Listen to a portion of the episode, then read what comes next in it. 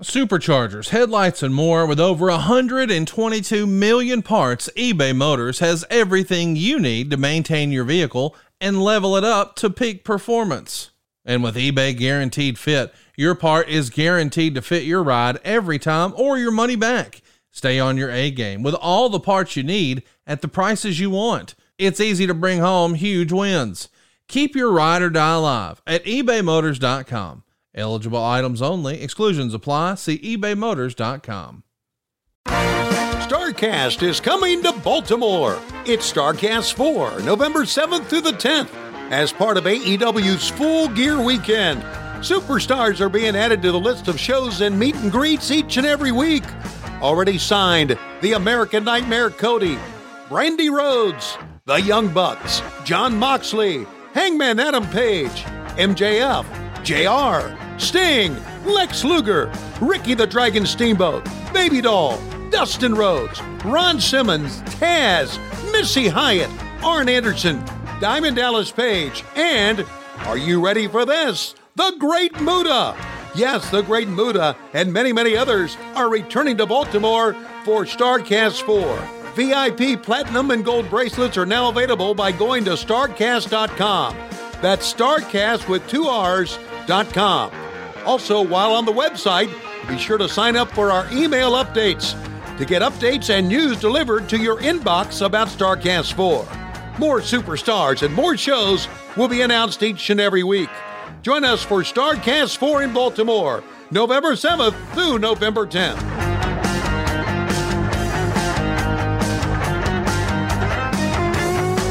Promotional consideration paid for by the following.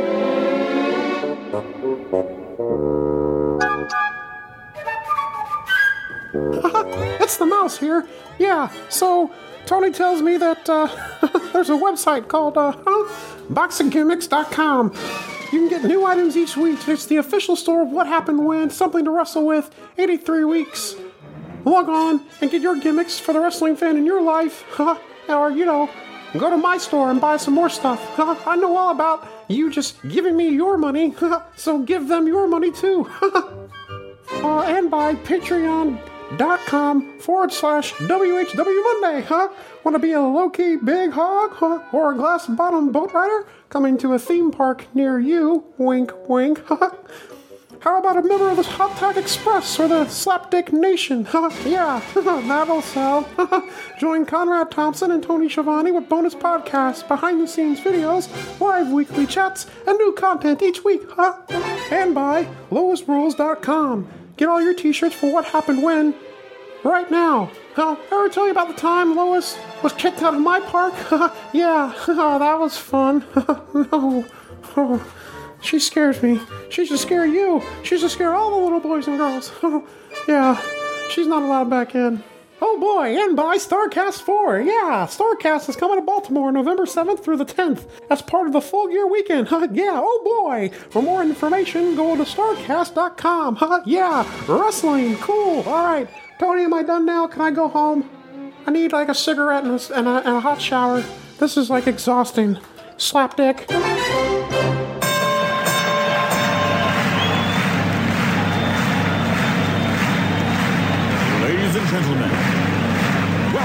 To the main event. Welcome to WHW Monday. Tony Schiavone and Conrad Thompson. Jim Crockett for Starcade, 605 NWA. TV title, Cajun Omni, the Bunkhouse Stampede. Flair and Horseman, Garvin, Bogey, Magnum, Dusty, Express Tag Team. Turner, Bond, Mid-South Joint World Championship Wrestling. Talking about the great years of World Championship Wrestling, the NWA, and Jim Crockett Promotions. Tony and Friends North they win. Look, Schiavone's back again. World title split off center stage. Bischoff, Disney Hogan, and Nitro. New World Order and the Crow. Thunder Russo, Arquette Champ, Vinnie Mac simulcast. Tony's back with Conrad, not your classy podcast. Watch along, try not to laugh. Lowest rules cat back. This wasn't the initial plan. Tom Zigg's a good looking man. Klondike Bill, make a chair. Tommy, you come over here. What happened when? WHW Monday. And now, let's go to the ring. And here's your co-host. Hey, hey,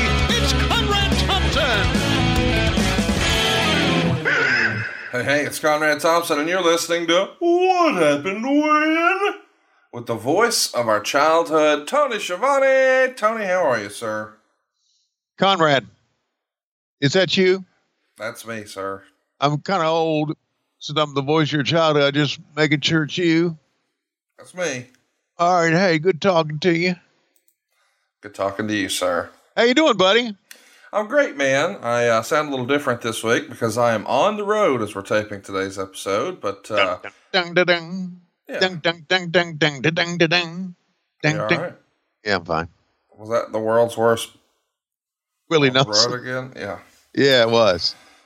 Well, listen, I'm excited to be here because we're doing something that we haven't done in quite a while. Hashtag Ask Tony Anything. And we posted this on Twitter, and dude, we got hundreds and hundreds and hundreds of replies. No way we can get to them all, but I'm sure there's some fun to be had in these questions. But the first question is Are you ready? Are you ready? Does that, does that mean yes, you are? Yeah, that sounds like a that sounds like an Ole Miss reference because that's what they always say at Ole Miss. Are you ready? Actually, that's a D-Generation X Triple H thing. And then he would say, So let's, they- get, let's get ready to suck it.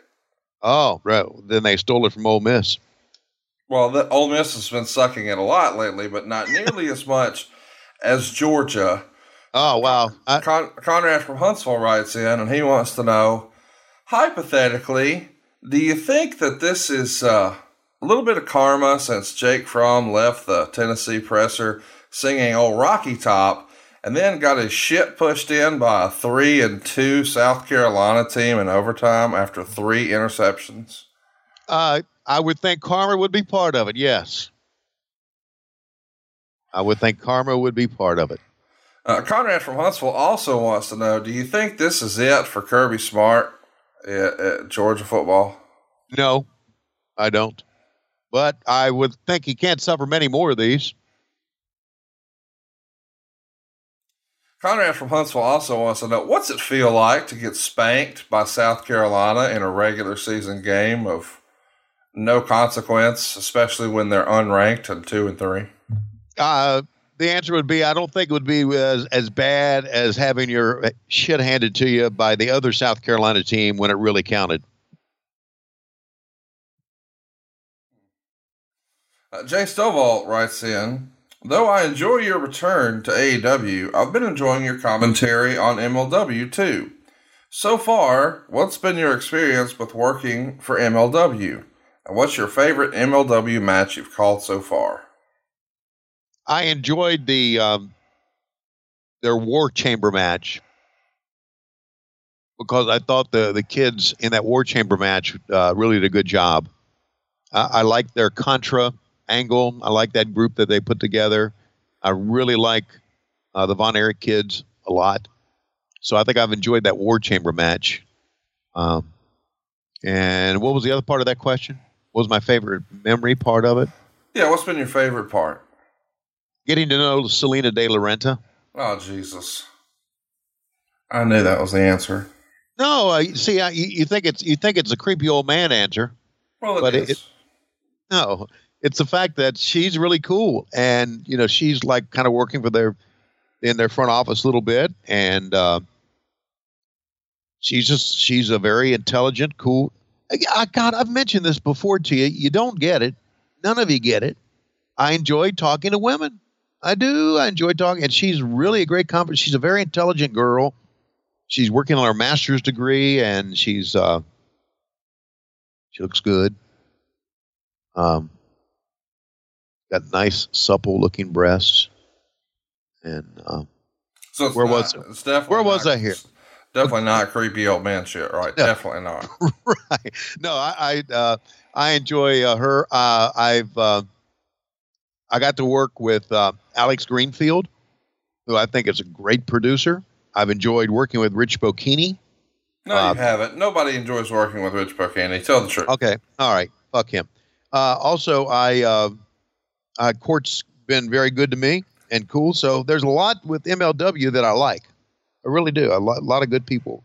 You know, to me, it's always to me, it, it is always this. It, it's not always about the wrestling, and and, and I mean th- that's kind of logical. To me, it's always about the people you work with, the group that you have, the uh, camaraderie, uh, the willingness to do things, the willingness to get things done, the professionalism, and I think uh, there's a lot behind the scenes MLW that's uh, that has that, and obviously there's a lot that we have in AEW uh, uh, with that too. Great people. So. Yeah, I think MLW is probably one of the best kept secrets in wrestling right now. If you haven't checked it out before, you should go check it out. It has a cool old school ECW vibe to it. No, it's not ECW, and I don't think a lot of the stuff that happened back then would stand up today, but they've got some really, really top talent. Uh, they were really the first place I saw MJF, and that's the first place I saw Mance Warner. And uh, I've always been fascinated by Teddy Hart, and I haven't seen a ton of Thatcher. And I've seen a lot of these guys for the first time on MLW. So if you are more of a mainstream wrestling fan, uh, maybe MLW has been below your radar. You should check it out. Uh, probably one of the best kept secrets in wrestling. Mike writes in Were you in talks with Eric Bischoff to the point where, had he bought WCW, you knew you had a job? Or would that have been it for you, do you think, if Bischoff owned WCW? Well, uh, I wasn't in talks with Eric Bischoff, but we did we did talk a little bit, and I knew that if Eric bought the company, that I would still be with it because Eric Eric used me, depended on me a lot, uh, liked me as an announcer. Uh, I I felt confident that had he and this company purchased WCW and stayed on Turner Broadcasting, that I was going to work for him. But we weren't really in any type of type of talks. See, Eric knew that he didn't really have to negotiate with me much. There was one time, uh, it may have been the last contract that I had with Eric. We negotiated that standing in the doorway of his office. And here's how it worked. Uh, he he's uh, Janie said Eric wants to talk to you. So I walked in. I stood right there in the doorway and I said, "What's up?" He said, "Yeah, your contract's coming up. You want to re-sign?" I went, "Yeah." He said, uh, "Same amount of money?" I went, "Yeah." He said, "Okay," and that was my contract negotiation with Eric, the last one. So that's how we did things. All right, great question here from Mike. Uh, he has a different version of a question that we get all the time. Usually, people write in and say, "Hey, when you go in the Hall of Fame, who do you want to induct you?" But Mike writes, if WWE would ask you to induct someone into the Hall of Fame, who would you want it to be? So that's kind of fun. Who whose induction speech would you want to give? I would want to give Bob Caudle's induction speech because I think if anybody deserves to be in the Hall of Fame, and we're talking announcer wise, it would be Bob Caudle. I would love to induct Kevin Sullivan into the Hall of Fame because I know that he has done a lot of great work in wrestling behind the scenes. I think that would be great. I would love to induct Cody Rhodes, Runnels, the American Nightmare in the Hall of Fame, but I know by the time he is uh, ready to be inducted into the Hall of Fame, I'll be dead. Well, but that's Bob, true. That's yeah, true. Yeah, Bob Caudle will would be the one because I think Bob deserves to be in there more than anybody else. Thanks for the question. Hogan's Thermos writes in. Oh, Tony, do you keep wrestlers in your contacts in your phone by their shoot name or working name? For instance, do you have Hulk Hogan programmed as Terry Bollea, Hulk Hogan, etc.? I have uh, a little bit of both. Uh, for Excalibur, I've got Excalibur. For Arn Anderson, I've got Marty Lunde. For Ric Flair, I've got Ric Flair. Uh, for uh, Triple H, I got HHH.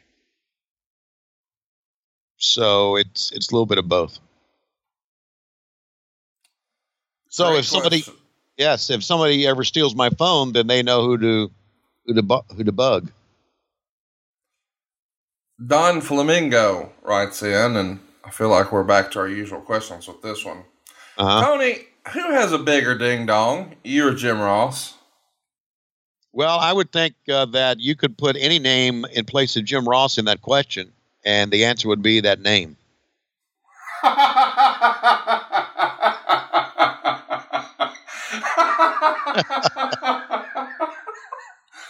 Oh my gosh, I Ah. love you. All right. I just, I just said, uh, I just see the Bluetooth. The Bluetooth thing is is for for a lot of people to perform. For me, it is too, but it is also to find it. Yeah, well, we'll we'll find another spot for our Blue promotion this week. Josh Coon writes in. Uh, how Josh, close- how close was Tony to go into the WWE instead of AEW? Uh, I think uh, I'd like to think it was 50-50 at one time, uh, and that was before I spoke with Tony Khan. I uh, I really thought once I talked to Bruce, uh, I I had a job in the WWE and I had not heard anything from AEW, but then I didn't then they didn't really follow up on it. So uh, at one time it was 50-50. At one time it was 100% I was going to go because again AEW didn't uh, hadn't offered me anything. I just heard things from them. But once I talked to Tony Khan, that all changed.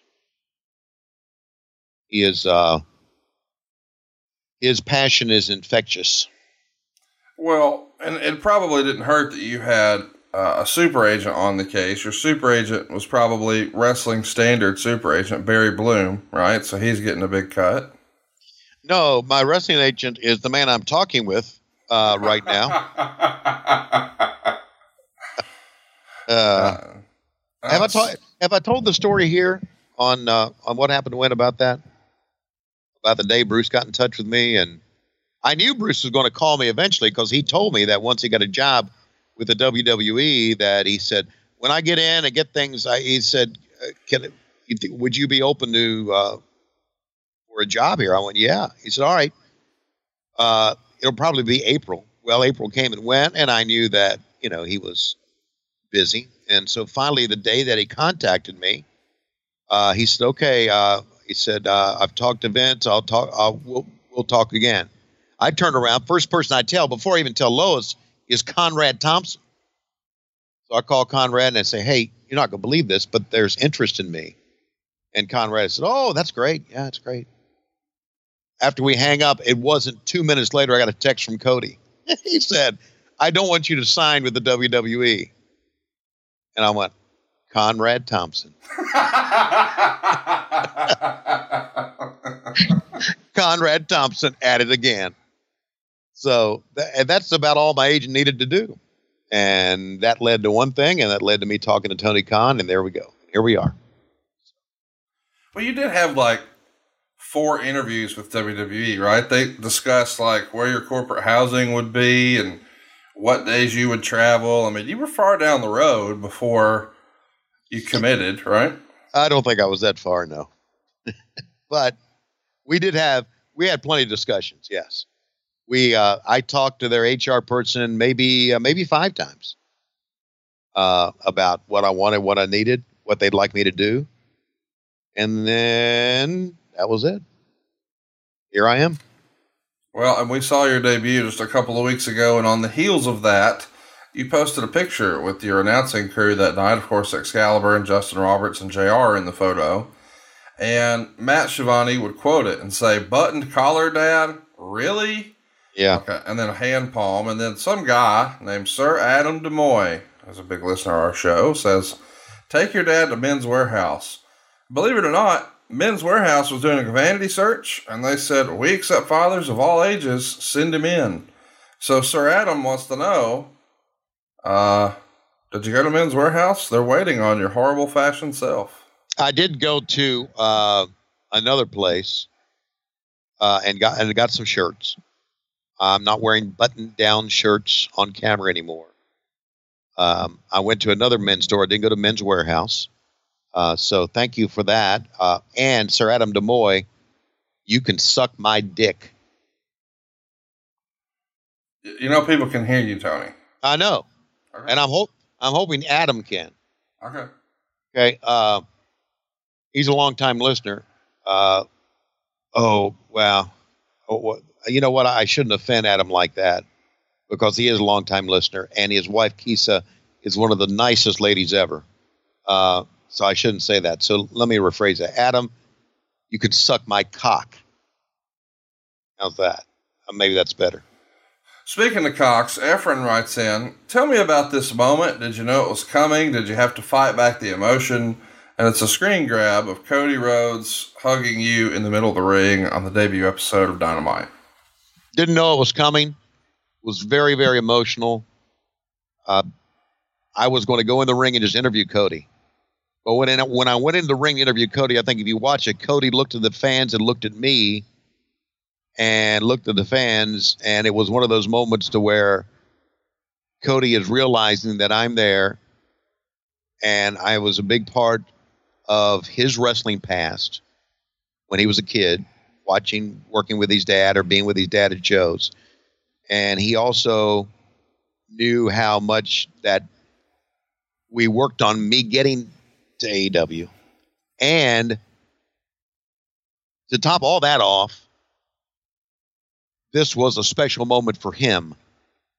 Not necessarily beating Sammy Guevara, which was a, which I think we all agree was a very very good match, and and Sammy did a hell of a job performing with him. But it was also kind of a an emotional moment because here we are. We've worked so hard to get Dynamite. We've we've put a lot of effort, especially Cody had a lot of effort, and blood, and sweat uh, into this. So he grabbed me and we hugged, and he was crying. He was sobbing and I, I think you can see it in the replay. I've watched it, and I hugged him real tight, and I told him in his ear, I said, "You did it, buddy. You've worked hard. Here you are. Enjoy this moment. I love you." And we were supposed, you know, we, and it was it was special. It will go down right now as one of my top five moments ever in wrestling for me personally. When I think about the personal moments that I've had just a very, very special moment that I was so glad I was a part of. Go ahead and spit. Okay. Uh, Chase wants to know who do you think is the most underrated wrestler and overrated wrestler you've ever seen? Now, I'm going to give you a little bit of slack here and say no one currently wrestling. If you're going to shit on somebody, let's shit on somebody from back in the day. Uh, who's the most overrated wrestler you ever saw who's not wrestling today? Boy, that's a good one. I don't, I, you know, I don't prep for these questions. Conrad just kind of, uh, kind of hits me with it. Uh, I think the Ultimate Warrior is probably the most overrated wrestler. What about underrated wrestler? And you can use current roster for that. You're putting somebody okay. over. you got to take care of me, don't you? Uh, the most underrated wrestler uh, today is probably, um, huh. I think the most underrated wrestler today. Wow.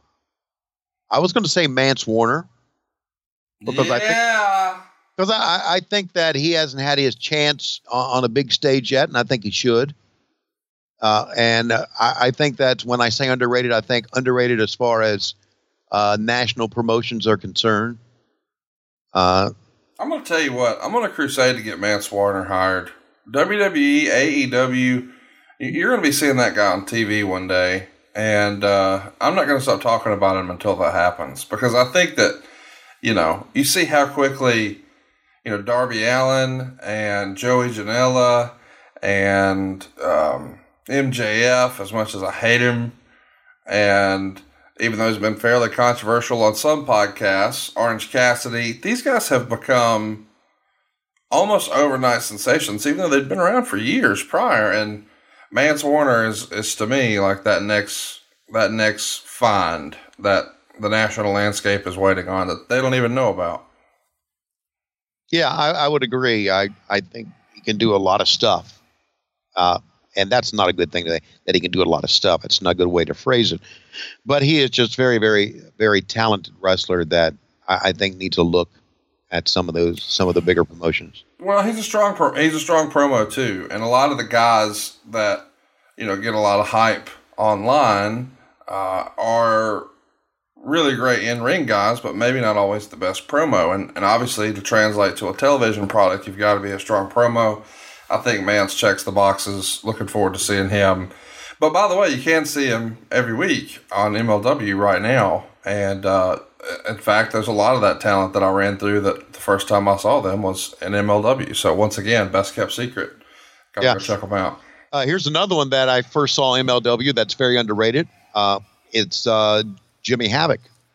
And, Yeah. and here's why I think Jimmy Havoc is underrated because the match he had with Darby Allin was a great wrestling match. And we think of Jimmy Havoc just as a guy who brings in a staple gun and throws you through a table and gets a lot of blood, gets a lot of color. I thought he had a great wrestling match, and it showed me that he was just more than that. And so I think you can consider Jimmy Havoc very underrated as well. Talent writes in Does Swagger's appearance equal Luger's? Of course, he's talking about the debut show of Nitro compared to the debut show of Dynamite. At the end of Nitro, we, we found out that Lex Luger had jumped ship, even though he had been working for the WWF. Now he's with WCW and he was involved in the main event. Not the exact same story, but the similarity's still there. Former WWF guy shows up last segment of the show, big reaction, aligns himself against our baby faces. Uh, what do you think? Does the swagger jump, or the swagger appearance rather, compare to the Luger appearance? Uh, as far as a shock is concerned, no. Uh, because Swagger, uh, or now Jake Hager, had also appeared on MLW, I believe. Um, and so it's not like he hadn't appeared somewhere else before. Luger was actively working with the WWF when he jumped to us. Uh, I don't think Swagger had been. Canadian Travis writes in, What are your thoughts on AJ Kirsch joining the MLW commentary panel? I love AJ. I I think it's uh, I think it's wonderful. Uh, I made a mistake, and then I saw my direct messages, my DMs, as that AJ wanted to talk to me, and I didn't call him back. I was wondering what this was about, and then it, I just slipped my mind, and then I sh- I find out that he showed up on there. I think he's a good kid. I hope he'll do well.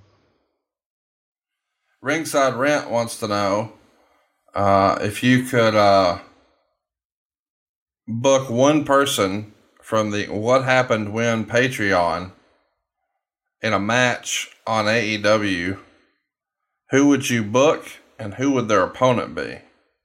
Okay. This is this is way inside baseball, but if you're a part of the Patreon family, you know that that is sort of what it has become.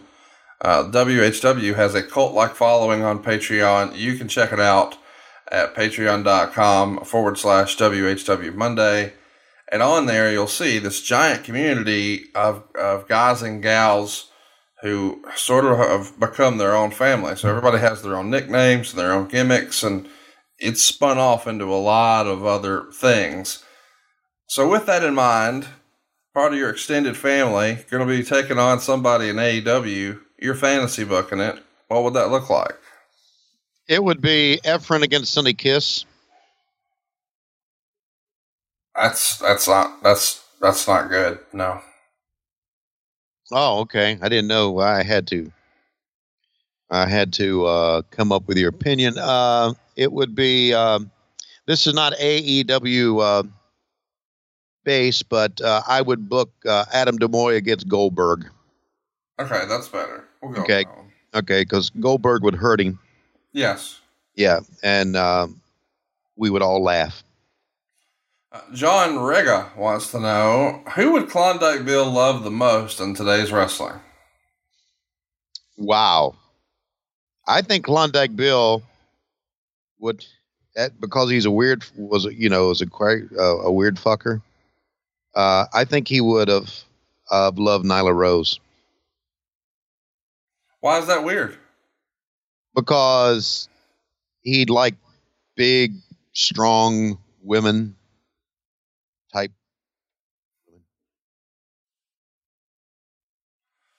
As Tony tiptoes through the tulips, John Rega also asks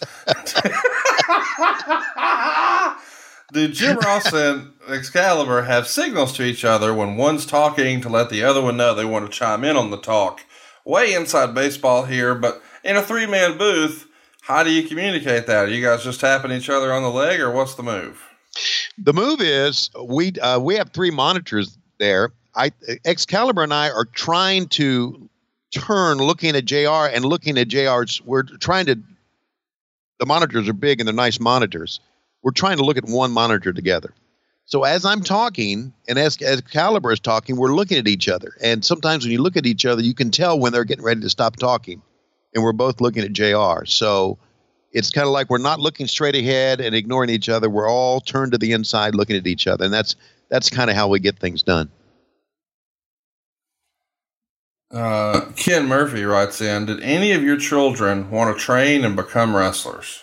No, I don't think there was ever a want for that at all. I, I Matt Schiavone knew exactly what he wanted to do. Chris knew what he wanted to do. Tim Schiavone knew what he wanted to do before anybody else. Um, and uh, my daughter Laurie, she wanted to be a singer.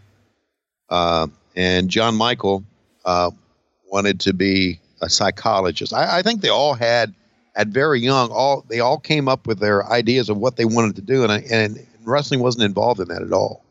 The sweaty stallion. uh, I can't believe this is a real thing. Writes in, is it true that Francine calls you Subway because you've got low quality meat and lie about it being six inches? I, I wish. I wish she called me that because that would have meant that she would have known about my Subway. But she doesn't. And you know what? I, I need to say this. I got in touch with Francine recently again. And uh, I told her, I said, Francine, uh, you, uh, you and your husband should know that uh, my talk about you is for entertainment purposes only. She said, Oh, yeah, everything, everything's cool. Don't worry. And then I got a hard on and hung up. Okay, let's just keep it moving. Okay. Uh, Alvaro writes in Do you think Blue Chew should make jackets that look like the Heart Foundation design, but instead they say Hard Foundation?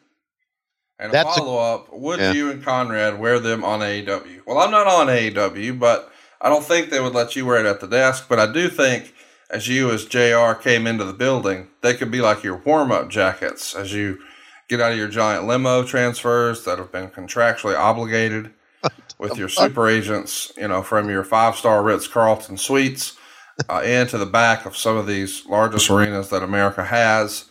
As those limos slide in and, and your doorman, uh, Raul, opens the door for you, you guys step out in your brand new, hard foundation jackets. I like it.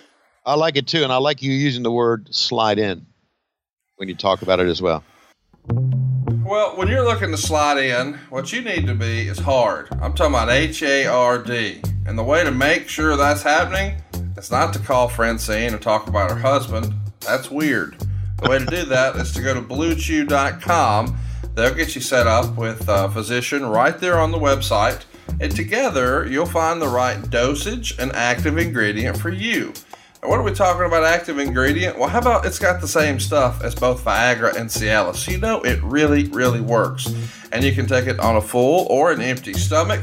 And because it's chewable, it can work faster than those other alternatives.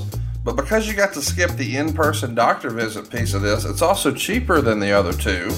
And maybe best of all, no awkward conversation at the pharmacy. Instead, they just ship it discreetly to your front door, and together, Tony and I will make your dick real, real hard. Now, we feel so confident that we can get you chubbed up like you won't believe that we're going to let you get this first dose for free. That's right, your first shipment of our gas for your dick. That's right, get your dick on the gas at bluechew.com. It's absolutely free. It's less than $1 it's the same amount as zero cents, which is what some of the booking in wrestling makes these days zero cents. And that's what it's going to cost you here at Blue Chew. Now, you do have to pay the $5 shipping, that's no big deal. But the actual dope we're sending you for your penis, that's free, my friend. All you've got to do is use our promo code. Tell them about the promo code, Tony. Go to bluechew.com. That's B L U E C H E W, bluechew.com. Use the promo code WHW, which stands for what happened when? WHW is a promo code. Get your dick on the gas thanks to your two favorite guys, Conrad and Tony. And Blue Chew. Uh, Blork writes in Now that Conrad has gotten you signed to the richest contract of your career and you're a multi, multi, multi millionaire, when is he getting his goddamn six man belt? Who wrote that? Uh, Blork McDork? Blork McDork. Uh, I tell you what I'll do. Blork McDork. Since I'm a multi-millionaire, I will personally, if you DM me, I will personally fly you to Atlanta to my house and let you spend a day going through the attic because it's going to take a day, 30 years of stuff up in there, and let you find it. And I will dust it off. I will hand it to you. I'll fly you back home with that belt. And then I will fly you to Huntsville so you can present it to Conrad yourself. And we'll take pictures and everything. And that'll be the moment. DM me at Tony Schiavone 24. Thank you, Blork, looking out for me. Okay. Andrew wants to know how does this roster compare to the old WCW roster? He's talking, of course, about AEW. I think it compares to I think it compares to the old WCW roster uh, and not that many ways. I, there's so many ways to define rosters: talent, uh, workability. Oh, hang on, you know what? I realize I missed a word here. He wants to know about their low key big hogs. Oh, they're low key big hogs. I wouldn't know about that. oh my gosh, that worked better than I thought. Okay. Uh, let's keep it moving here. I, I want Okay. to I want to find one that uh, we haven't talked about before. Okay. And Mario, he had sort of the same idea. He asked two questions back to back: Okay. uh, pizza or tacos, Pizza. uh, boxers or briefs. Uh, I like boxer briefs. Look, I used to wear uh, tidy whitey, whities, right? course, And I, I stopped doing that because the older you get, the more your nuts sag. And I think I've, I've mentioned here before, I hate bat winging more than anything else. Uh, describe describe what bat winging is. Okay, that's when your nutsack gets stuck up against your leg, and you got to peel it off like a piece of cheese. Who told you about this? You did. Okay. You came up with the colorful description. I mean, you even used my ch- my cheese descriptor. I mean, you nailed it. Right. Yeah. Uh, yeah. It's it's the description was wonderful. As a matter of fact, if Lois and I are are, are out now, like at, at the grocery store or something, and I'm and I'm bat winging, I'll announce, "God damn it, I'm bat winging," and, and she'll know immediately what's going on. So I found these boxer briefs.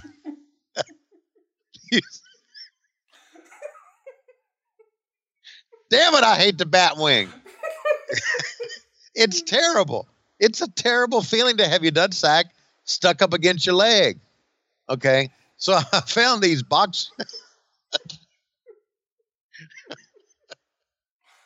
so, so- I found these boxer briefs that do a great job of preventing you from bat winging. They're by Hanes. They're great. They're wonderful. Hell, you can walk outside with them. They look like shorts. And uh, so, I, so I, I literally took, and I had a lot of these tidy whiteys. I literally took them and threw them away. And Lois said, "Aren't you going to donate them?" I said, "You don't donate underwear." I said, "I've had wet dreams in these things, man." Whoa, Uh, whoa, whoa! Hang on, hang on. You're okay. in your sleep. Oh yeah, shit, yeah. You don't have wet dreams. At, well, you get sex on a regular basis, but if you don't get sex on a regular, wait till you wait till you go years without having sex. You'll have wet dreams. Years. Years, yeah, without having it. Literally years without having sex. You'll you'll you'll have them. I'm So- not, I'm- that's never going to happen. I'm not going to go years. Okay, that's good for you. I'm glad you're confident. I'm so glad you are confident in yourself. Best of luck to you, buddy, on that. And uh, uh, so I just uh, I just didn't donate underwear. I threw, and I mean I threw away a lot of. I don't have no more tidy whiteys because You know, listen, I hate to be weird here, but I got to circle back to you jizzing in your sleep. Why don't you just take matters into your own hands and just get a release here? Why don't we just having the greatest night in the history of our right hand? Uh, because I'm busy, and I'm usually tired. Boy, I feel like this is a Wheeler Walker Jr. album if I've ever Okay. heard one. Like like for instance, when I go into the bathroom to take a shit, I got to shit, and I'm not going to do anything else. And then when I go to bed, I usually go right out to sleep. Now, uh, there is my uh, there is my smartphone that I probably could you know find something to look at to uh, you know spit in my palm, but uh, I just usually too tired. So Wait a minute, wait a minute. This is how old school you are. You're spitting in your hand? well, no, it, it's uh, it's one of those Conradisms. Oh, okay. I, I use that all the time as a joke, but I didn't know Right. if people actually like really did it. No, no, no, no, no. It's it's a it's a uh, it's a kind of a Conradism that I a lot of Conradisms I use now around the house. Uh, the Sweaty Stallion has another question for you. You're in a public restroom. You just Yeah. went number two. Yeah, And you realize your stall has no toilet paper. What Yeah. do you do? you uh, you peel off your underwear and you wipe it and you throw your underwear away, and you go commando. But here's here's the uh, kicker to that story. I don't shit in public restrooms. No, that's true. That's right. Do not shit in public restrooms. Oh, no, I- you've you've had two in case of emergency. Oh yeah, it's one of those where you know. I, I mean, I had to pull over one day, or I, it was getting ready to fly out my ass, a la Jim Cornette. Uh, and I, no, but you just you, you avoid it. I I don't like to shit. In pub- I don't even like, even if I go into a restroom and someone's shitting in there, I'm like, what the fuck are you doing? You're stinking up this restroom. You're taking a shit, and some guys will just in a public restroom just let it loose. You know. Uh, it's just public restrooms shouldn't have shitters. They should just have urinals. Well, I have it on good authority that they have both at Zanies uh, November 13th, Nashville, right after the AEW show. You'll be able to slide up the hill and come see Tony Schiavone and Jim Ross. They're going to be coming into the building wearing their hard foundation jackets. They're both going to have evacuated their bowels back at the building. They're going to be light. They're going to be lean. They're going to be mean. They're going to be storytelling machines. The the Grey Goose is going to be flowing. You're going to hear lots of stories you can't hear on the show. Go check it out right now. Grab your tickets at supershowlive.com. That's supershowlive.com. Tony Schiavone, Jim Ross, one night only, Nashville, Tennessee. And since it's after the AEW show, you never know who we might have for a little surprise run in. You don't want to miss it. Supershowlive.com. Snag your tickets. You know, I, I also want to correct a couple of things on that, and I'm looking forward to that supershow.com at Zanies. Love Zanies. We've been there before, you and I. I've been there a couple of times, as a matter of fact. Great people, great location. Nashville's a wonderful city. But I want to correct you in that that we will uh, that I will not evacuate my bowels at the building. I will go to the hotel and shit in solitary, and it won't be Grey Goose flowing. It'll be Tito's because I drink that American vodka, not that shit from fucking France. Next question, please. Supershowlive.com. Michael Jordan wants to know at what point in your career did you feel like you made it? Wow. It's probably got to be when I made you read rap, right? No. Uh, made it. Boy, that's the that's the thing. That's uh, I tell you what. The first time I thought I had made it was when I started working for the WWF. Uh, keep in mind where I'd come from, and then where I was. Uh, and the second time I think that I made it was when JR and I were introduced in Washington, walked out on stage. That's again one of my top five moments in my professional career. Uh, that's when I thought I'd made it. The reception I'd received, the fans, the Well, chant of Tony, the chant of Tony, that that made me feel like I'd made it. Here's how I know that you're going to be making it because Warhouse Timothy has a question that, well, those who know you real well want to know the answer to. Now that Tony has that sweet, sweet AEW money, is he going to hire a housekeeper to help Lois finally clean up the fucking dog hair. All right, this is uh, and who who's this from again? Warhouse Timothy. Warhouse Timothy. Okay, war. There's a, a, a Timothy. Timothy, there's a war going on in our house right now, and that is every day, every day, even though it's a weekend, I ask Lois, "Have you hired someone to clean house?" And every day, every day, even if it's a weekend, the answer is not yet. And every day, the response from me is, What the fuck are you waiting for? And Well, here's a question: Why don't you just do it? because I I did say, listen, I'm just going to hire one, and the response was, no, you're not.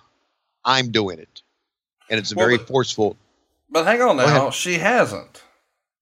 So Right. like, how long do we let that lie? Like sometimes I'll be like, I'm going to take the trash out, and and and she'll be like, No, I got it. Right, But if, if the trash isn't taken out tomorrow, I'm just going to take Yeah. it out. right. Uh, I, I, you know, it's I I've gone through a, I've gone through a lot of a lot of things in my mind about this because you and I like to have a lot of haha on this show, uh, and that's what we're about, having fun. But when it comes to this subject, it's a very, very touch, touchy subject deep down in my heart, and it is because uh, Rebecca Schiavone or Becky Schiavone, as she used to be known, my mom, uh, was the cleanest person on the face of the earth. She literally when you if you got up when i became a teenager and would get up and go take a piss and want to go back to bed when i get up take a piss by the time i got back to bed my bed would be made. Uh, and lois is not like that and the dogs add to that so our house is not as clean as i would want it or as clean as i was used to growing up so I've gone in my mind many times that I need to do something. You know, you and I have talked about this behind the scenes. I need to do something drastic about it. And to the point to where you said, no, don't do that. That's not a good idea. So we're getting to the point to where uh, we're getting we're getting to an impasse here at the house, and it may end up being a a new uh, episode of Life with Lois that only our Patreons know, our patrons know on Patreon, and that Life with Lois segment is not going to be a good one. No, no, no. It's going to be fine because I'm going to drop some knowledge. I think we've told the story before that when I was a, young adult, I met an old wise black man who had a particular way of talking, and he dropped this nugget on me that I'll, I'll share with you now in my best impression of him. Are you ready? Yes. He, no, no, so, so, so, so, so, Tony, here- here's, here's, here's what you need to know, Tony. Men do what they want, boys do what they can. Okay. Thank you. Well, I'll tell you what, if you're looking to see it, you need manscaped.com. And Tony, you were telling us earlier about how it's been so long since you had a cooter that you're just coming in the middle of your sleep, just making a mess all over the place. But it's probably a little easier to clean up since you've been trimming him up, hoping you can entice Lois unsuccessfully since Nitro was on the air back in March of 2001. Uh, but since there's uh, less hair down there, Yeah. clean up a lot easier for these wet dreams you're having, isn't that right? Yeah, and as a matter of fact, uh, you know, uh, I have, and I'm going to watch Hell in the Cell today, and I'm going to take my Lawnmower 2.0, which has skin safe technology, by the way. You know what that means? It means you can use that lawnmower over your your nutsack, and you won't get your you won't get your balls, your nutsack caught up in that trimmer, and therefore your nutsack will be clean. And if you need to batwing, you can batwing later that day but it's uh, it's not the same trimmer you use on your face. I'll be using that today while I'm watching Hell in a Cell. You know why that? You know why I use that? Because you always use the right tools for the job. But here's what I like about Manscaped: they have more than just that trimmer, that Lawnmower 2.0. They have so many different, so many different items, things you can use to make your life better as a man. I love the crop preserver, and I, you know what? I've ordered two more bottles of that recently. That's the anti-chafing ball deodorant. You know, you ever had your balls chafed when you walk?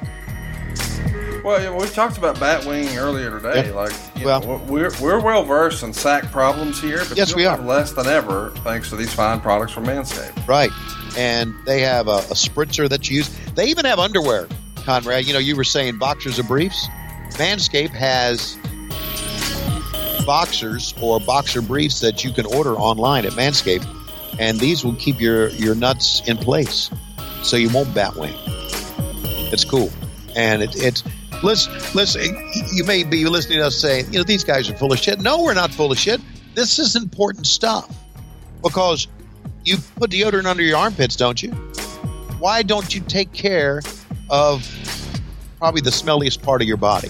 Well, I mean, here's Right. the deal. Let's just talk about it. At the end of the day, you're, you're not hoping to get somebody up close and personal in your armpit area. It's you're hoping that you know your salesmanship has allowed you the opportunity to uh, well have somebody down there taking care of business. And when that happens, you want to make it as delightful of an experience as possible. I don't know what makes them want to do it, but I know what makes them not want to do it, and that's if you smell like shit. So don't do that. Go to manscaped.com and uh, put your best uh, foot forward. Uh, give everybody the promo code of how they can get a great deal when they decide that, you know what, maybe. What? Ahead. can't. I had something that I, I just I need to rewind that one. Just keep that one to myself for another Wow. time. Give them Okay. that promo code. Wow, that must have been a good one. You've never kept anything to yourself on this show. okay, here it is. Get 20% off. 20% off. Free shipping and a free travel bag. Now, that, that travel bag is pretty damn nice because I have one. You use the promo code WIN.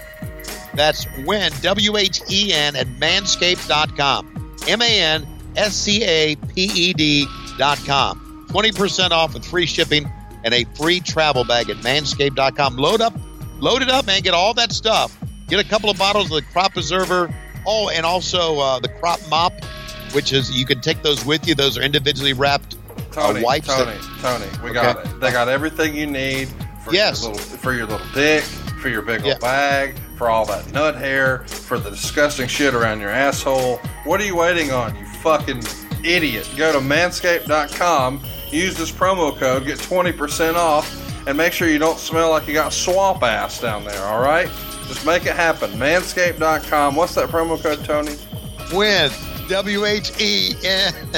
What happened when you finally decided to stop being a fucking caveman? Take care of your shit, motherfucker.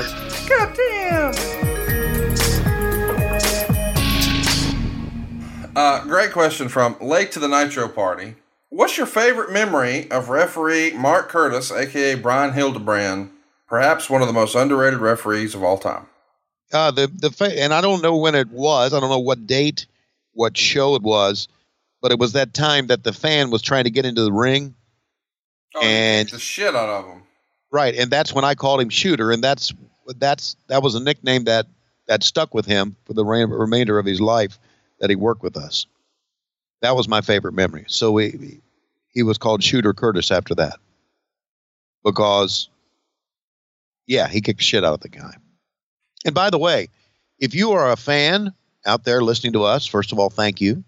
But number two, if you feel like you need to jump in the ring, uh, I hope you get your ass kicked because old school, your ass was kicked. New school, I'm not so sure they do it that way anymore. But then again, I don't know if fans jump into the ring anymore. I don't think that's happened, has it? In decades. Yeah, it does. No, it has. Well, yeah, it, it happened. Uh, obviously, it happened with uh, Bret Hart in at, at the Hall of Fame inductions. But uh, Chris wants to know: Is there anything specific you've always wanted to do in wrestling that you weren't able to do that now you'd like to accomplish in AEW? oh, I'd like to. Um, I'd like to go on a tour of Europe. Oh, that's going to happen. But here's the thing: you and I have offers to do podcasts over there, so we may be able to make that happen Yeah. in 2020. Okay. So, and, and when I say tour of Europe, uh, I've done shows in England. I've been to France. where the girls don't wear no pants and the men walk around with their ding dongs hanging down. So I've been to France, I've been to Belgium, but I, I haven't done shows there, and, and I'd like to be able to do shows, you know, somewhere. I'd like to go to Scotland, do a show in Scotland, see our buddy Chris. Um, and uh, so yeah, touring Europe. Charles Chase writes in and he wants you to play F Mary Kill Oh, with, Fran- with Francine, Medusa, and Debra McMichael. okay. Um, I would. Uh, Well, let's just I get to would- it. You got to kill Medusa. Okay, yeah, because I think if I think if I if I attempt to kill her, that her husband will intervene and kill me first. So that would be the last in this segment. Okay. No, no, Uh, no, no, no. Well, let's assume she doesn't exist, but let's also assume that she does have a smartphone. And I have it on good authority if you don't kill her, she will text you way too much. okay. All right, got that. So uh, I would uh, I would probably f Francine repeatedly.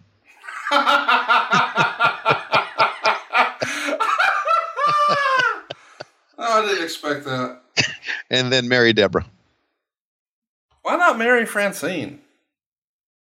Uh, because she has a she has a kid. Debra doesn't. Boy, you have put way too much fucking thought into this.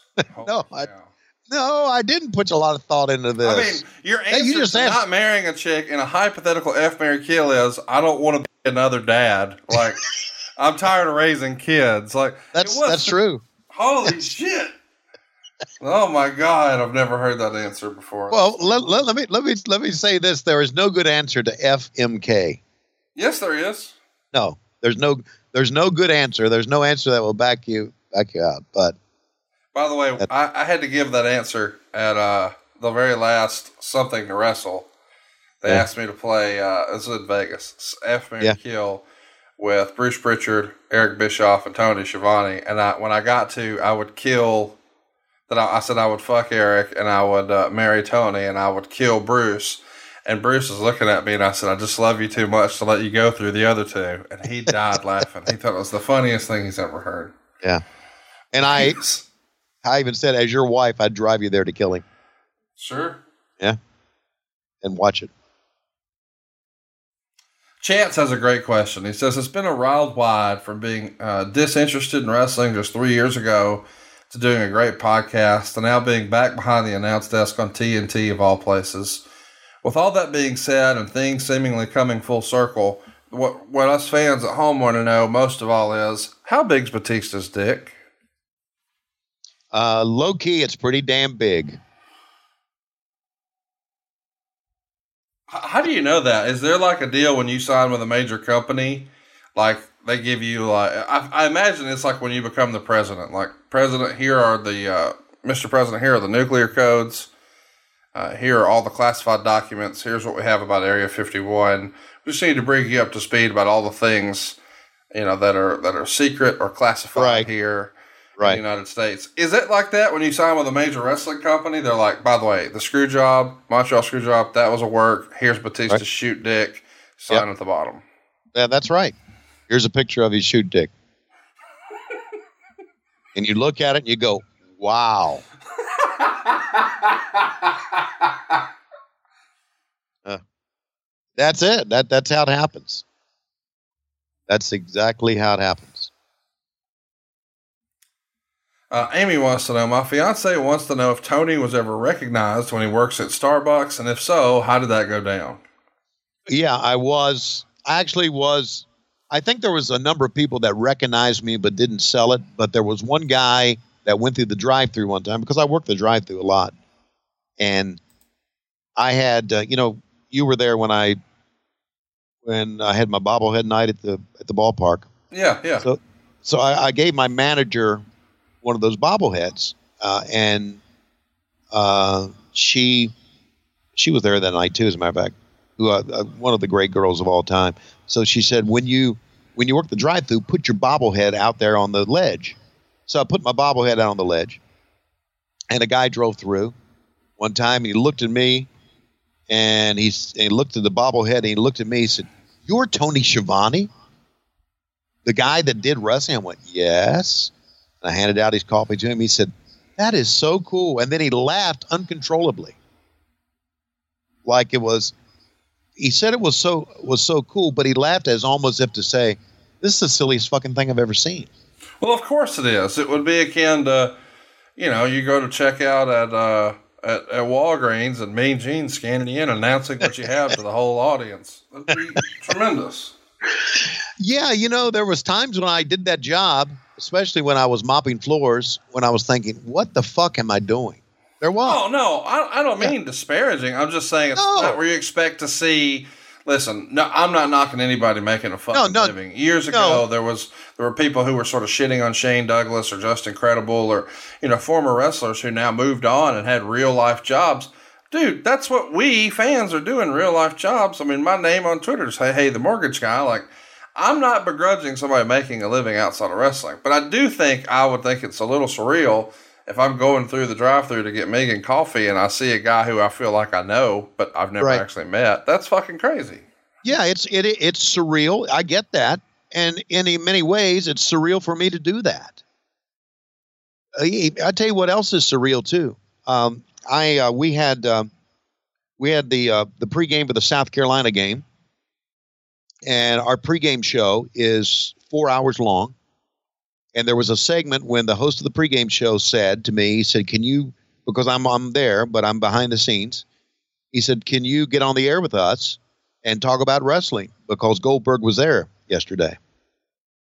And I said, "Sure." So we talked about it, and he promoted uh, the uh, AEW show. He promoted uh, TNT and uh, Wednesday nights, and we did a pretty good little job of talking about me back in wrestling. And when when that segment was done, and we were in a commercial break, I got to thinking that because it's such a high profile job in pro wrestling, and because it's such a uh, compared to what I have made before in my life, a lucrative job, somebody would say, "Why does Schiavone still get to the stadium the day before and set up the equipment, do all that manual labor, that lugging of the equipment, and plug things in and everything?" And it's kind of uh, kind of weird if you think about that. Uh, why do why do I still do it? I don't need to do it anymore. I did it one time because I needed to, but I don't need to anymore. But I do it because I love it, and I love working with those guys.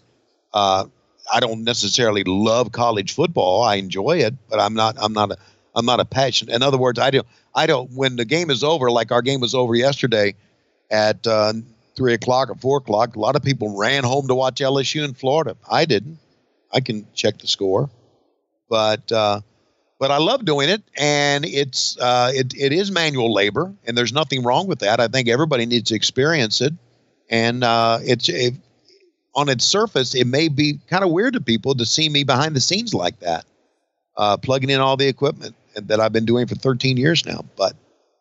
I like what I'm doing. I liked working at Starbucks. I enjoyed that, even though I said sometimes when I was mopping the floor, I was thinking, "What the fuck am I doing?" I was, I was, I was mopping the floor, thinking, "Man, I used to be on TV," and uh, here I am mopping the floor. But I don't have a problem with that because I think it's it's good work. It's good, as they used to say, it's good, honest work, and that's what it is. Well, so is cleaning the fucking dog hair. So you ought to pass it on, it stimulates your local economy, and create a new position for someone to come in and uh, clean up Lois's lair. I agree. I agree, but it's it's an it's it's a battle. But I, I can tell you when it happens, you guys will be the first to hear about it. Let's document it. Here's what we need to do. I'll send a film crew over. You know, I got a full time Mexican now that Silva lives here. Uh, but we should mention that because Silva's sort of our, our six man tag team partner here on the show. Uh, he has uh, doubled down and uh, he moved to Huntsville, Alabama. Moved his So- wife, moved his kids, the whole deal. How about that? That's amazing. That uh, that tells me that that he uh, he believes in you. Why shouldn't he? Uh, that he's uh, he's a man of his word and an honest guy. And there is there is no. I'm telling you, as a shoot, there's no better human being on the earth than Dave Silva. Oh, I would agree with that. Yeah. Uh, well, maybe uh, maybe Heather. Maybe Francine. Yeah. Uh, Greg wants to know uh, what are the differences the day of for your preparation for Dynamite compared to the preparation you did for Nitro? Oh, here's the prep. The prep with Dynamite is a lot of uh, a lot of YouTube videos, which you know we didn't have that back back in the day. Uh, for for instance, when uh, before the match with before the match, the uh, Young Bucks match with Private Party, I watched Private Party against uh, Angelico and Jack Evans. I watched that match, listened to the commentary. There was also online a little uh, special about Private Party, a little background about them. I watched that and listened to it, so I got to know Private Party a little bit more. So by the time when they went out, you know, I, I knew who I knew who they were. I knew they were from Brooklyn. I knew where they had trained. You know, we, we I think we tried to I think we try to to bring a little bit more, a lot more realism. Don't you agree into our commentary than used to be? I mean, I don't think I don't think we ever would have talked about where Hulk Hogan trained or where Ric Flair trained to become a wrestler, or Rick, uh, and we do a lot more of that now. So that's so the preparation that we do is, and I I did a little prep on Darby Allin too, talking. You know, Darby Allin's story is is interesting. He tells in in his story in his video that when he was five years old, his uncle came over to pick him up for a ride, and apparently they wrecked, and his uncle died in that wreck. And the reason he paints his face is that ever since that time, half of him is dead. He paints his face half with a skull, and uh, so I thought that was very interesting. And that's all part of his story, and so you learn that online by watching videos now. So I use I use the uh, I use the iPad and use a lot of YouTube videos and you know do a lot of research that way that I never did before. Our research back in Nitro was here's the angle, here's what we're going to do or what we may do, uh, and you just did it based on what you knew. You you didn't have all the uh, stuff at, at your fingertips you do now. Ted and Lisa want to know who was someone in the business that was a really nice person that doesn't get credit for that. Everyone hears about Bobby Eaton, Sting, and Ricky Steamboat, but was there anybody else? Well, I say many times, uh, Lord Alfred Hayes was, Gorilla Monsoon was, very, very, very nice people to be around and to work with. Uh, those are mine that I, I, like, and of course, you know, Arn Anderson's a friend, good friend, and uh, it, it would be difficult for me to consider Arn Anderson a nice person because he and I were close friends and still are. Um, but I think Lord, I think to me the nicest person in the business was Lord Alfred Hayes. There was he was such a gentleman and such a wonderful guy and told great stories and and the same thing with Gorilla Monsoon. They both tried to be mentors of mine. They tried to advise me on good people, bad people, people to watch out for in the business, uh, how to do this, the, how Vince liked things. They they really tried to they really tried to make my time there in the WWE, and they were successful. Uh, the best they could be for me. Levi wants to know: Is it hard out here for a pimp? It's hard everywhere, man. Uh, it, it, it, got real hard when we talked about Francine, but it's hard everywhere. I uh, I feel like I've got to intervene and do a Tony Reed's rap on uh, that song. He's making a reference to a Three Six Mafia song that you would love, and I can have some fun with the lyrics. Uh, okay. You know, we're going to be in Philadelphia, and uh, we're also going to have uh, a, a, special guest commentator for our dark matches. And, and that was announced on uh, social media, and that's going to be Taz, our buddy Taz, which I'm excited about because uh, I really like Taz. I don't think I'm allowed to talk about him on well, the show. Okay, you, all right. Uh, might come to my house and you know dump yeah. me on my fucking head or something. Yeah, well, that would that would be something that our little Mexican could document video wise, which would be good. Put on Patreon. Um, I, I, that's a good idea. Uh, but also, I'm excited about going to Philadelphia because that's where I think that's where Francine still lives, and I'd like to invite her to come out and watch our show. You know, if the show were on camera, people are going to chant mean stuff at her. They are. That's what they did in ECW, Tony. Okay. Philadelphia chanted mean things at her. They did. Yeah, they chanted that she was a crack whore, and I mean, just really bad stuff. Uh. And now you want her to do it. Like, do you think of her feelings at all in any of this?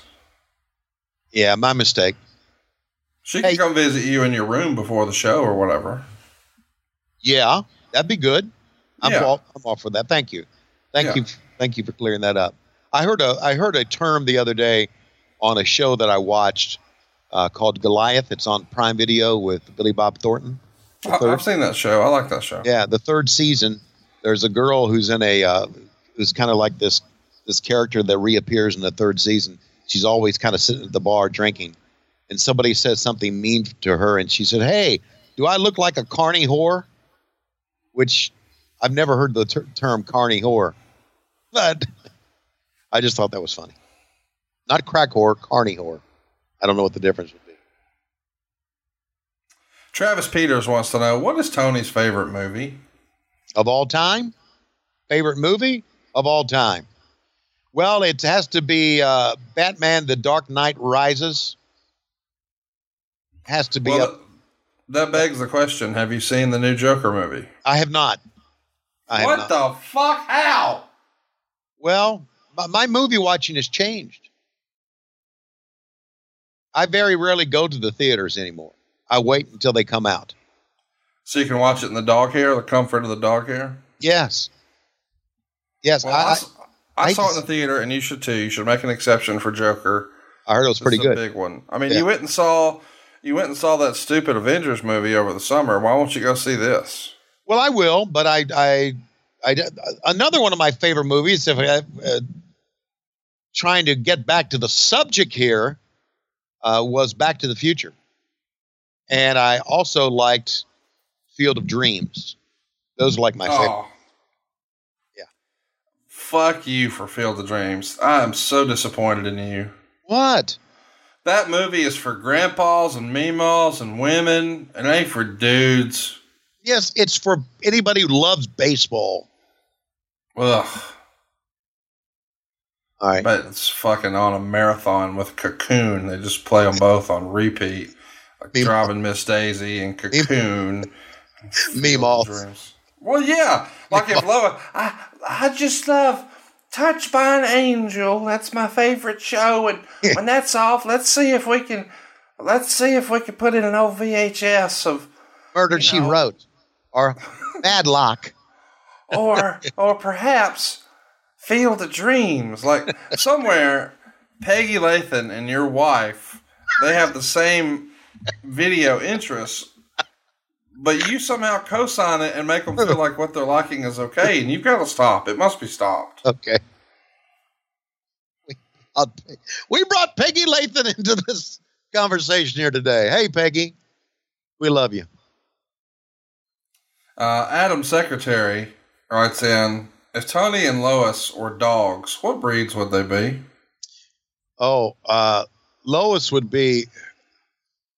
Uh, what uh, Lois would probably be like one of those uh, old uh, dogs that they had on the Beverly Hillbillies. What are those dogs? Those uh, I call them. Uh, you know those red bone dogs that just laid around and did nothing. Oh, a Doberman Pinscher? No, no, no, no. Uh, the one that had the you know the skin. They called him Duke. Don't don't move. I, I, okay. I, don't, I don't remember these shows. Okay, from so- 70s. All right. So anyway, Lois would be one of those dogs uh, that just kind of laid around. Uh, when you say, "Hey, get rid of the dog hair," she kind of raise up her head and look at you and lay back, lay back down. Oh, you're talking about a bloodhound. Bloodhound. Thank you. She'd be a bloodhound. Wow. How come I couldn't remember that? That's age, boy, and that is age. Jose Campos wants to know if you could sit down and have dinner and drinks with any three wrestling figures, past or present, who would they be? Uh, I would have drinks with Wahoo McDaniel, Ole Anderson, and Cowboy Bill Watts. Boy, Eh. that's not going to be a pleasant dinner at all. No, it's a lot of hostility at that table. A lot of hostility, but I'm telling you, and I've, I've talked to all three of them individually, a lot of wonderful, wonderful old school stories And we're talking about the territory days, right? The traveling days, the days when you work double shots on Sunday, the days, and, and all three of them had worked behind the scenes in the business. So the, that's because I love those stories, Conrad. I love hearing the old timers tell the old stories. So there you go. Did you hear JR We the other day? Uh, I think it was this past Wednesday uh, when we were on. Uh, we were in uh, doing our second show in Boston. We talked about going to Charlotte, and he mentioned Klondike Bill's name. I did, yeah. Yeah, He said and that- it was going to be yeah. the, the Klondike Bill dressing room. Yeah, And then he quickly transitioned away. Yeah, right. So, but anyway, I, I would. That's a great question. Thank you for the question. Those three guys, just because I've listened to them all tell stories, and they're all great storytellers, and it would be wonderful. Uh, the real Chris Hughes wants to know what's your favorite Ric Flair story that even Conrad Thompson doesn't know? Oh, I think Conrad knows just about every Ric Flair Ric Flair story that that I know. There, there's not, there's nothing out there that that I know about Ric Flair that has not been made public knowledge. uh, but uh, I don't think there is one. But that's a great question. Carl Hayes wants to know when Tony is flying around on the AEW private jet, does he read a book, listen to music, or play games? I, uh, I, I I have downloaded TV shows like from Prime Video or Netflix onto an iPad, and I watch those TV shows. Is what I do. Uh, by the way, Carl, I didn't see you in Boston. I thought I'd see you. Didn't see you. Thanks. Michael question. wants to know, and I don't think Michael means the actual dollar figure. I think he's looking for the year. What was your best year financially in professional wrestling? Uh, it is going to be. Uh, it was. It was my last year in WCW, uh, and it's going to be this year. Woot woot! Woo! Okay. Yep, that's it. Um, Jonathan Retro asks a nerd question that you and Cody Rhodes will appreciate. Right. Uh, what's your favorite episode of Deep Space Nine? My favorite episode of Deep Space Nine is the episode. I think it was episode number three, when uh, Jean Luc Picard uh, had docked at Deep Space Nine and wanted to talk to uh, Captain Sisko, and uh,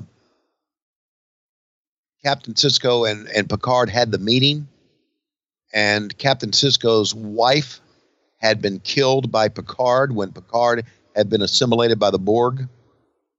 And uh, it's something that uh, Sisko never forgot and held Captain uh, held, held Picard responsible for. And Picard could not be really responsible for it because, as you know, Conrad, once you're assimilated into the Borg, you're part of the collective and you're no longer an individual. And you you cannot be uh, held accountable actions. So it was a very, very well scripted, very well acted scene between those two, um, and uh, that's my favorite episode. The man of the 90s wants to know what's the origin of Tony's disdain for Steve Beverly? Uh, I uh, I thought that that Steve Beverly did everything in his power. It, it just seemed like to me, and and it, hey, it's my fault for reading his bullshit because you don't read it, it doesn't exist. But I thought Steve Beverly did everything in his power. Everybody has an opinion, and I get it. Good opinion, bad opinion of Tony Schiavone, and there are people who still have bad opinions of me, uh, of my work, and I get it. I understand it. But sometimes people go over the line and want to see me fired. And I often felt that Steve Beverly wanted to see me fired. And he was brought into WCW back in the day. I think Jim Ross brought him in, brought him in because he was, you know, Steve had, had taught television uh, and broadcasting at a college. And JR brought him in to kind of advise us on how to do things.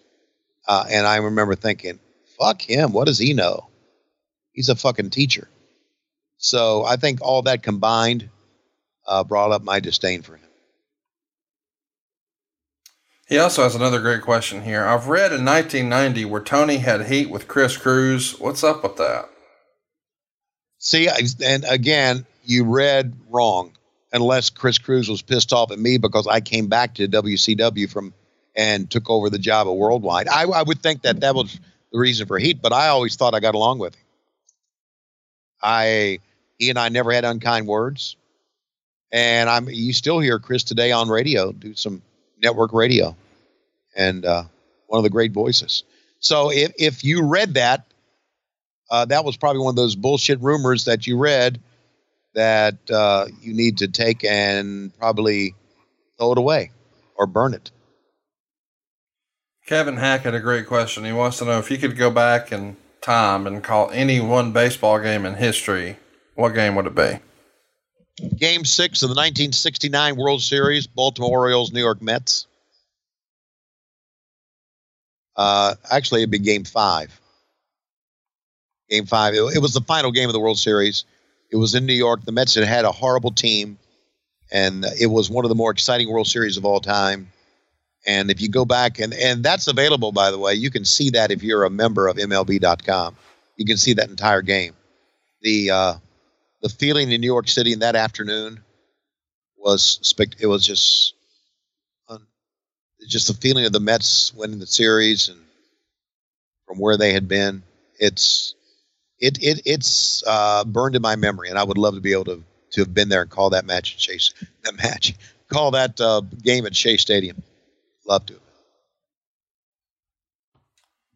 Interesting question here from Jim Dimebag Davis. When and how were you smartened up to the business? I was smartened up to the business by Jim Crockett the day that uh, after I had done the Ric Flair interview and was brought down to the office to do the local market interviews. Uh, Jimmy Crockett sent me down in his office and he said, What you're getting ready to see and hear stays here in this office. You need to respect the business. I said, Yes, sir. And I remember him saying that. I'm thinking, Uh oh, something's up. And he walked me into the backstage, walked me into the uh, the studio or the garage, as it were, and I opened up. It was a double doors. They opened them up, and there they all stood, all the wrestlers together, friends, having a great time, laughing and cutting up. And I was smartened up immediately at that moment. I was back in uh, October or November of 1983. Never will forget that moment. It's, I mean, those double doors open. It was almost like, you know, it was it was like an uh, unwrapping of a present, an unveiling, dramatic unveiling. It's like when The Wizard of Oz was color. Right. I stepped through those doors, and my life changed forever. really, it did. My perception of the business changed forever. I went from being a fan to being part of the guys when I stepped right through those double doors. Very dramatic. Kevin writes, What's your favorite combination of the Four Horsemen? Oh, the first one. Ole Anderson, Arn Anderson, Tully Blanchard, Ric Flair. There's no, I mean, I was there for the formation of it. And I always thought that Ole Anderson gave the best interviews of anybody. Uh, Arn became, you know, Arn became one of the greats after that. But, you know, for, for me, when I was growing up, Ole Anderson always gave the great interviews. So, um, DJ, I, I, the first one. DJ wants to know, What's your favorite ice cream? Favorite ice cream is pistachio. Oh, you're so old. uh, Josh wants to know Do you consider the Crow Sting angle to be the greatest angle slash storyline arc you've been involved with? And are there any other angles that you think were better? Well, I I still think the angle with the Million Dollar Man and, and Andre the Giant and the, uh, the the Hebner referees that look alike, I think that was the greatest angle ever, and I was not involved in that angle, so that's the greatest angle ever. But I think in WCW wise, the Sting angle, the build up to the Sting angle and the NWO was the best angle. Obviously, the execution of it afterwards was really shitty and helped with our downfall. And it's funny that you would bring that up because when we were, you know, we were in that building at DC, that's where Hogan and Sting wrestled. Right. And that, that had a lot of memories for me of that shitty finish that I had to try to make sense of. Um, but yeah, that was the that was the best angle WCW ever did, and uh, You know what's funny is all that sort of runs together. Like, I was at that show hanging out beforehand, and I'm palling around with Mike Weber from FITE, who was doing a lot of work for WCW at the time, and he says, "God, just it's been so long since we've been here, right, Dustin?" And Dustin's walking by, and he's like, "The last time I think I was here was during all those Starcades, right? Well, that was Starcade '97. I mean, what a big show that was." yeah, Dustin, you remember? And and and Dustin looks at me, and then he says, "Conrad, was I on that?" I said, "No, you were in the WWF." And Dustin put his arm on my shoulder. He says, "All of it runs together eventually, buddy. All of it runs together." it does. it like, does. so he looks at Mike and he's like, "I don't know. If you need to know if I was there or not, ask Conrad. He'll know. He'll tell you, and maybe it'll refresh my memory. But I don't know." It does. He's right. Uh, Steven wants to know how much money would the fans have to come up with to get you to rip off Excalibur's mask at the announce desk? Uh, five point six five million dollars. Steven Sutton wants to know what did you think of Scott Hudson getting the opportunity to say the closing words on a WCW broadcast? Of course, he's talking about the last episode of Worldwide. It aired on March 31st, so it was, in fact, the last WCW broadcast, not the last Nitro that we all talk about. And over the years, a lot of wrestling fans have thought that you should have been involved in that. What do you think about Scott getting the nod there? I'm I'm glad Scott did. I think you would agree with me. Scott is a great kid. Well, he's not a kid anymore, but he's a good guy, loves the business, and if he could be remembered for that, good for him. I'm happy for him. See, these these, these things are not. These things have never been that important to me. Uh, you being the last voice here, you being the first voice there, you being the in the Hall of Fame. These to me, which and I get it with fans. A lot of fans think they they're important, but they're not to me. They really are not to me. What has always been important to me was, do you have a job? Do you have? Are you making money? Are you are are you happy within your job?